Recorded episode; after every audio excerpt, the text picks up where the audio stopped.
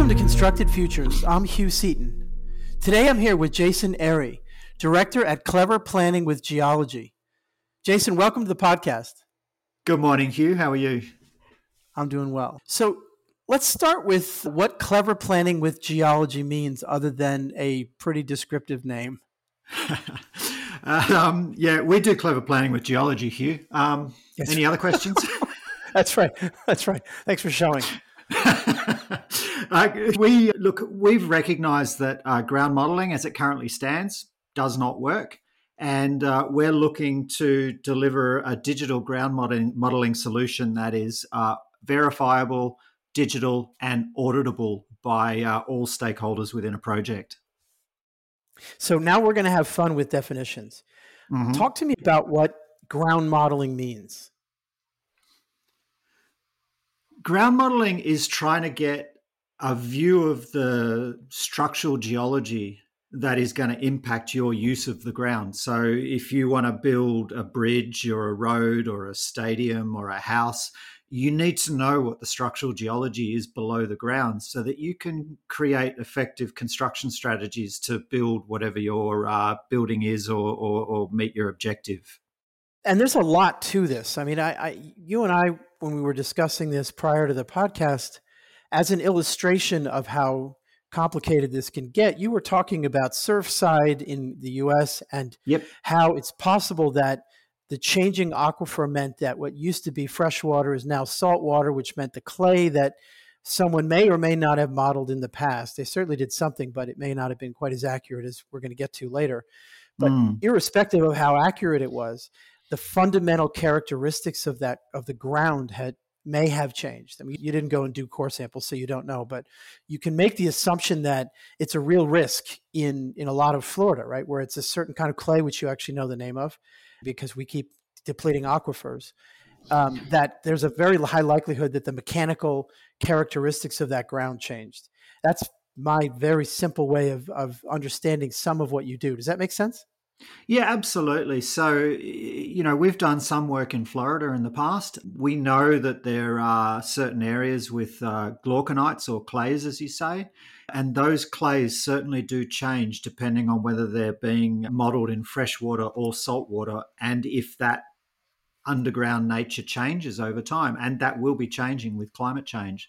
So, yeah, if there was the glauconites in that area, then certainly it could have started to undermine the foundations of the building. But the point then is that that, that ground modeling is understanding what's what's un, under you, under the area that you care about, probably out to the side a little bit because things do pressure mm. does go in different directions, and then how it might change over time. Is that right? Yeah, it depends on what you're building. If you're building in a softer a softer area like sands or silts, softer soils maybe, you know, you do need to monitor that over time. If you're building in rock, perhaps it's a little less critical to monitor it, but Right. It depends on the nature of the environment you're building in. And, and this comes back to the initial ground model. What have you got and how mm-hmm. are you building it? And then we can also relate that back to sustainability. Like, you know, there's no point pouring concrete if you've got perfectly good rock on the site that you can mm-hmm. adapt your building to accommodate. And, and and the state of ground modeling now is you're not satisfied with. I mean, apart from what you do yourselves, but the state of the art as it's practiced generally isn't where it needs to be. Yeah. No, not at all. Um, we can see the rest of the construction industry moving digital. Um, you know, we we've got well-established protocols with regard to building information modeling. So we've moved from, you know, pen and paper uh, back in the '60s to you know AutoCAD uh, products um, or computer aided design products like Autodesk and Bentley and things like that in, I suppose, 80s, 90s, and, and now. And now there's a general move to building information modeling, which is trying to capture all kinds of metadata associated with those architectural drawings. And now again, we're moving from BIM to a full on digital twin uh, of your construction, which is even more encompassing again. But left behind in all of this is the fact that ground modeling is still analog and very surprisingly, your, your audience might be very surprised to realize that there are actually no standards for how you capture data relating to the structural geology under your site. And then, furthermore, how you communicate that to your stakeholders within your construction team, and then and then to the regulators that uh, regulate what you're building, and then even further to the asset management team for managing the asset through its life cycle. And there's no standards for that whatsoever. And so any work that's currently done is largely unregulated and analog in nature and more or less of a, a guess and giggle kind of environment. Guess and giggle. I'm going to take that one with me. Can you contrast how it's done now? Like what what do people do now? And let's talk a little bit about what you do instead. But let's start with what what people do now. Let's say that you know you you've got a 10 acre site and you mm-hmm. need to mm-hmm. build something heavy on it. Uh, almost for, for this purposes of this, it doesn't matter what, just something real yeah. heavy. What what happens now? So at the moment, what happens is someone comes along and says, I need to build that there. And then because you've decided what you're going to build where, general human nature is is going to bias all of your studies to building that object there and not looking at whether or not it should actually be built there. So when you look at how you're going to build something there, nine times out of the 10, you're going to reach for a borehole mm-hmm. and you're going to put that borehole on key structural elements of whatever you're building. So if it were a bridge, you'd put your borehole at each bridge pile foundation. If it were a skyscraper or something, you might put it at each of the foundation poles. But you would base your ground modeling campaign on boreholes at the key structural elements of what you're going to build. And what we like to tell our um, clients is that it doesn't matter what is at the borehole. It simply doesn't matter. In, in fact, in a lot of ways, it increases risk if you just do a borehole because the assumption is made that the borehole is representative of the ground that you need to work with. Whereas the reality is, is that a borehole is what four inches in diameter, mm-hmm. and the borehole only is representative of that four inches, not an inch more. You can't even look, you know, two or three feet beyond a borehole and be confident that the borehole is representative of those two or three feet away. You might have accidentally boreholed into an anomaly, mm-hmm. or you might have uh, accidentally boreholed into right next to a, a, vertical feature where the rock vertically drops off to uh, sand or silt or something like that. So it never matters what's at your borehole or what's at your alignment or what's in your building corridor. It always matters more what's next to it and how you have justified that the borehole is representative of the ground. And this is what we talk about with verification. Mm-hmm. Unless you can verify that that borehole is actually representative of the ground and not an unusual feature or a mistake during sampling or anything like that, that borehole increases risk and does nothing to ensure on time and on cost project delivery. Nothing at all. Or that your foundations have been designed effectively. That's a startling claim. Um, and I can see how, you know, what that, how that might be true, right? Is that there's rock here and not rock there, or there's mm. just to the point you made, kind of a discontinuity in what's what's going on under the ground, certainly mm-hmm. at the, mm-hmm. the depths that you care about.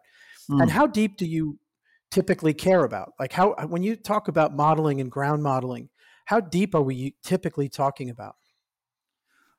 So you have two two basic ideas about ground modeling. One is for say oil and gas and uh, you know mineral exploration, and you care about very big things very deep, you know, a kilometer or two deep and you're looking for very big targets that might be two, three, four kilometers around. When you're doing ground modeling for civil construction, on the other hand, you're generally looking in the first 40 or 50 meters below the ground, and you're looking for very fine, subtle changes in the geology that is going to drastically impact how you build something and the most effective way you can build something on that site.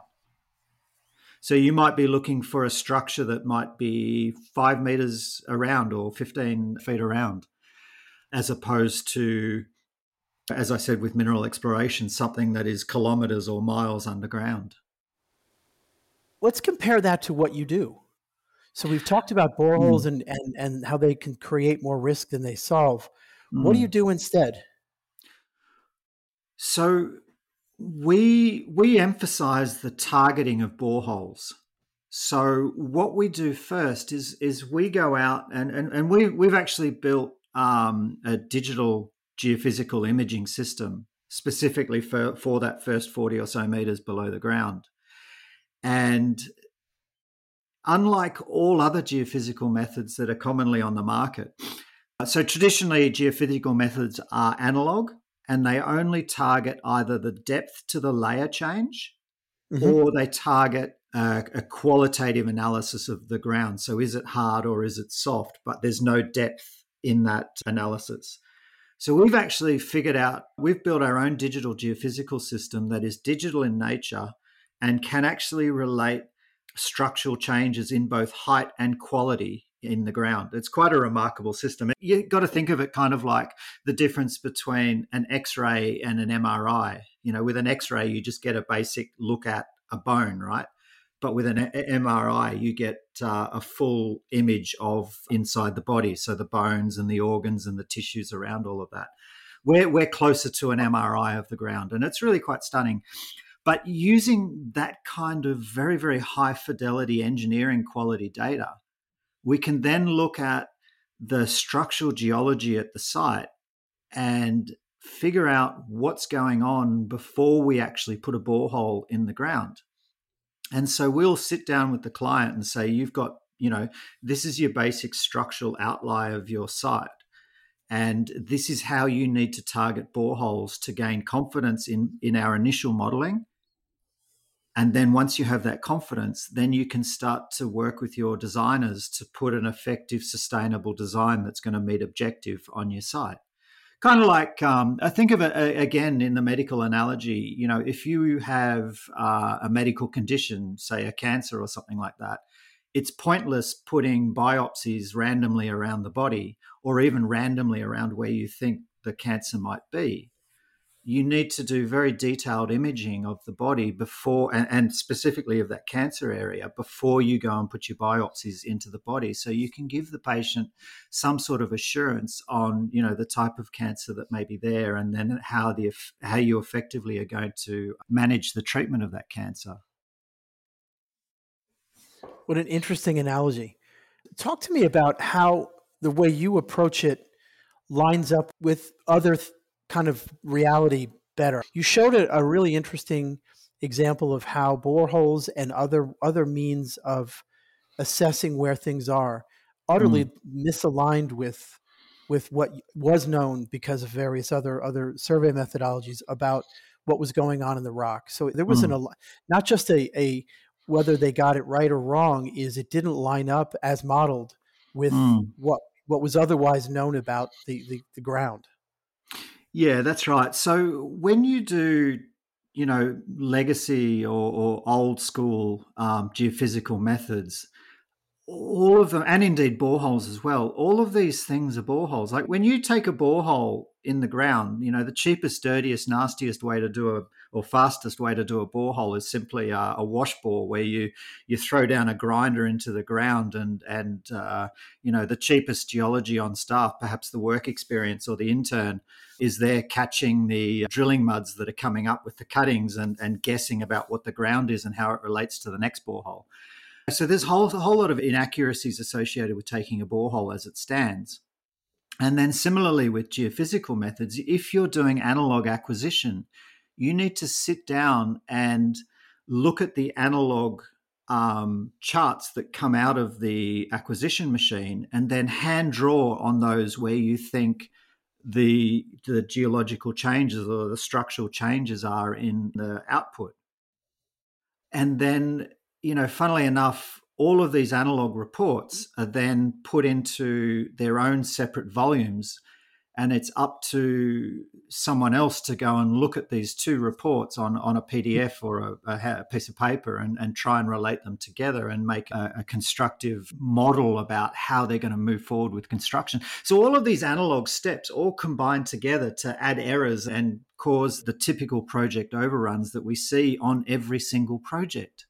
So it, you know, coming back to your original question, um, it, it doesn't matter how good your data acquisition is and how accurate your your data acquisition is. The second part of all of this is how do you deliver your understanding to stakeholders effectively so that they can make decisions on that. And that's where, you know, the digital really comes into play because we can start putting everything into a geology digital twin and delivering, you know, thousands of pages of reports into a simple easy to understand, easy to use piece of software that can communicate ideas to everyone.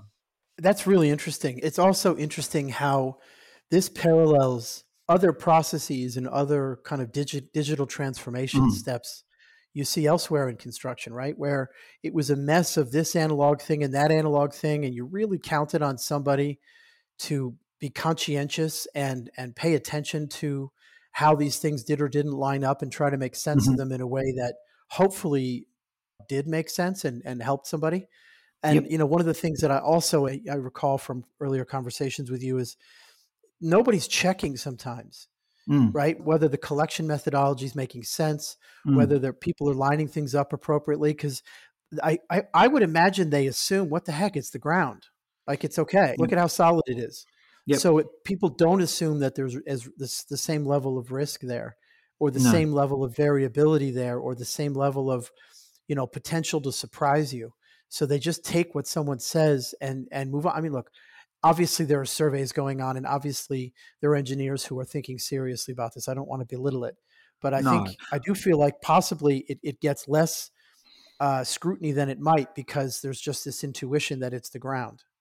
Well, yes and no. I mean, as I said in the start, you know, McKinsey's, KPMG, all of these big, eh, you know, consultancies all understand that ground is an uncontrolled risk or an unknown unknown. Hmm. But on a project, there's one person that understands the boreholes, and that's your geological engineer. And guaranteed they don't understand geophysics. So they're only looking at the report and they have no capacity to interpret the report and, and check that the report is all done correctly. They just look at the results and then try and bring those into their boreholes and when you've when you've got someone at you know an accountant essentially that's looking at you know your project risk and where things have gone wrong they can see that things have gone on in the in the ground wrong in the ground but they have no capacity to even start to understand how they're going to assign risk or assign blame or assign accountability and then uh, improve things in the future and and I think this is a an issue that we as geologists need to stand up and and, and own, and then work through how we're going to deliver changes. Really interesting. So, talk to me about projects that you're working on now and, and how you guys make a difference. So, we've sort of talked about the importance of this and how the standard mm. operating procedure isn't is accurate or it isn't addressing risk the way it needs to. Talk about some projects that you guys are doing now.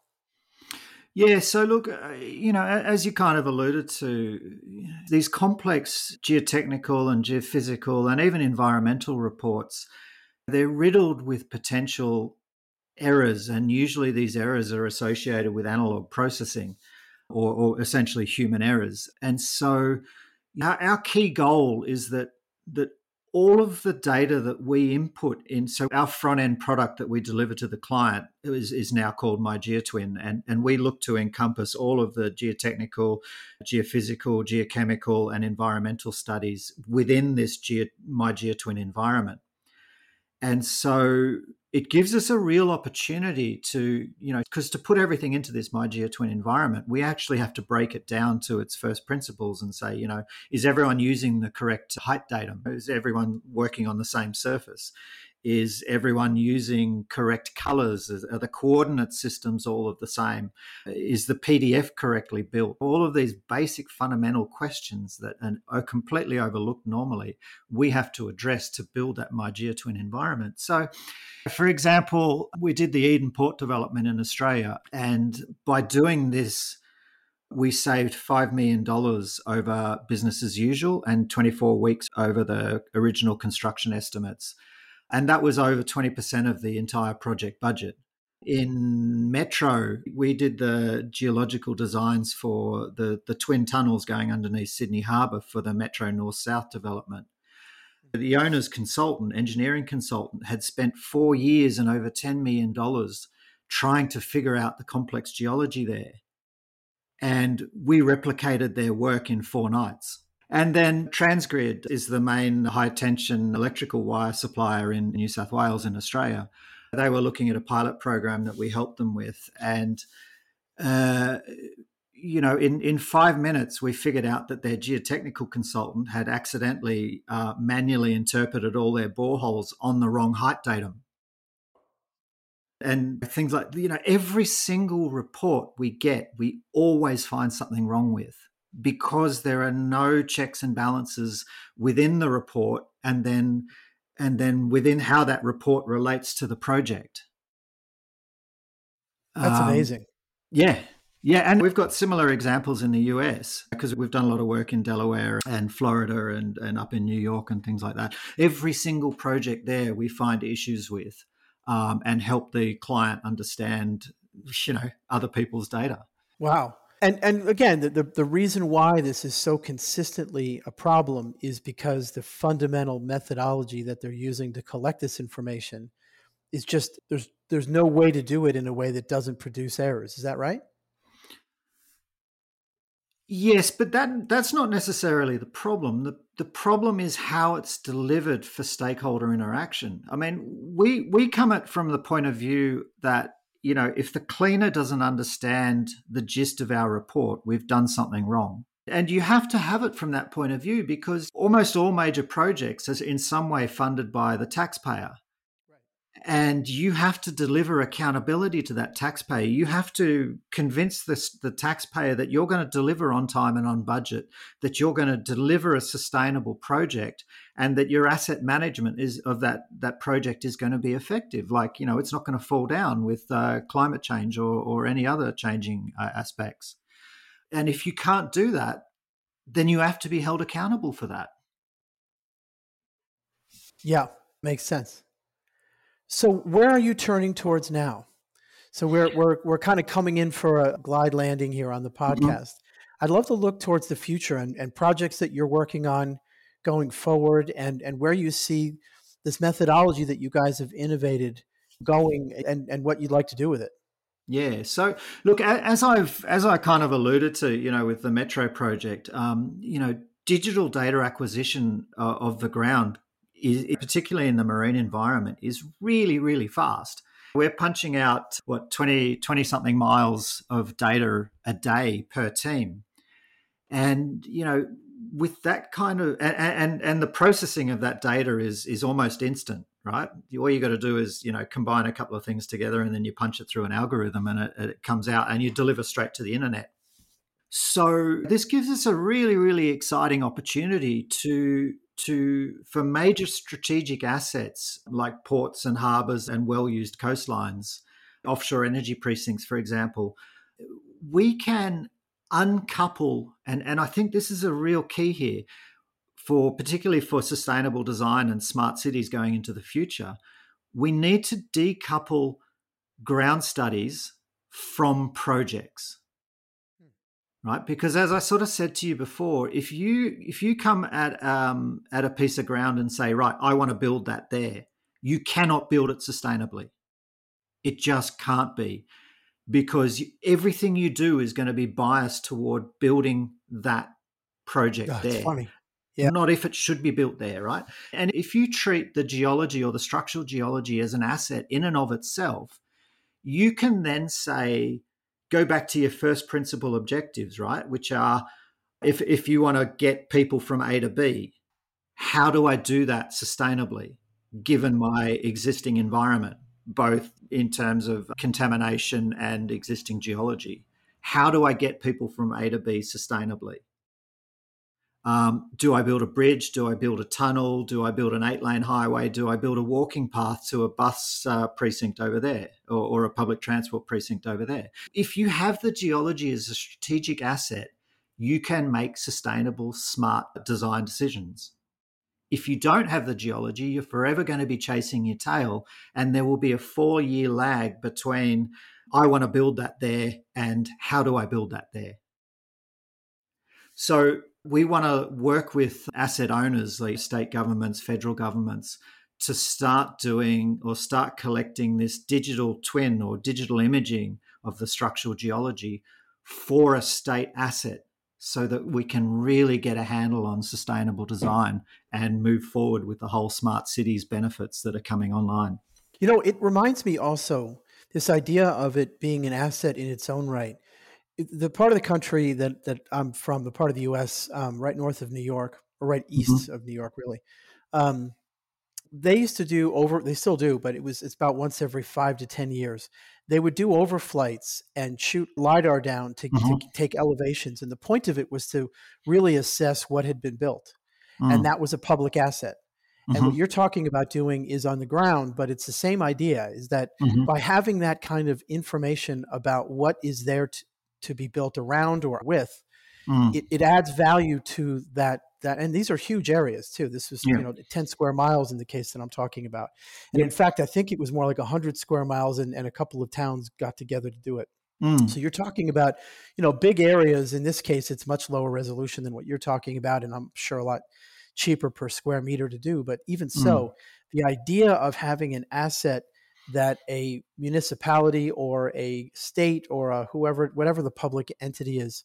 has mm. that allows people to understand how to build on it and how to maintain it. I, I mean, you've talked about sustainability throughout the, the conversation, and I feel like mm. that's going to be a, a you know a non-negotiable thing to understand is mm. what is the basis on which we are making sustainability decisions if we don't understand the ground and the things that are happening within it Mm, absolutely, and and you know the lidar is a great example. I mean, another way to look at it in Australia as well is the bulk of Australia has been mapped on a very coarse grid, using a similar, you know, but but different digital technology specifically for the purpose of mining and where are the minerals and so on. And you know, mining companies can go and access that data and and then look at leasing a mining tenement from the government. And in a similar way, we can get this kind of engineering class data for key infrastructure assets like harbors and, and coastlines, and then allow, as you said, municipalities to make key decisions regarding sustainability and livability moving forward. That is an amazing way to end our podcast. So Jason, thank you for teaching me a ton about ground modeling and what you guys are up to. I want to end with a, a, question about a project that, that you mentioned to me that you're currently actually in market seeking some funding for. Now, I think this is an Australian project, but I want to take the unusual because I've really never done this on a podcast before. But talk real quick about what you're looking to get done, and let's see if maybe we can help a little bit. So, we're looking at mapping the entire Sydney Harbour from the heads, you know, 25 kilometres or I think what 12, 13 miles inland with engineering class data. And this will be an unprecedented data set of the structural geology to inform smart city development in the city of Sydney and an incredibly unique asset in the Sydney Harbour. We hope to map, or we are going to map the entire Sydney Harbour and then see and then make that data available in various formats to see how it's going to be used and then inform and provide value to the government and stakeholders in the Sydney Harbour. Very cool. So we're going to put a link in the um, the podcast where people can connect with you if they're mm, interested thanks. in learning more or, or, supporting. Well, thanks again for being on the podcast. This has been great. You're welcome, Hugh, and uh, yeah, thanks for having us.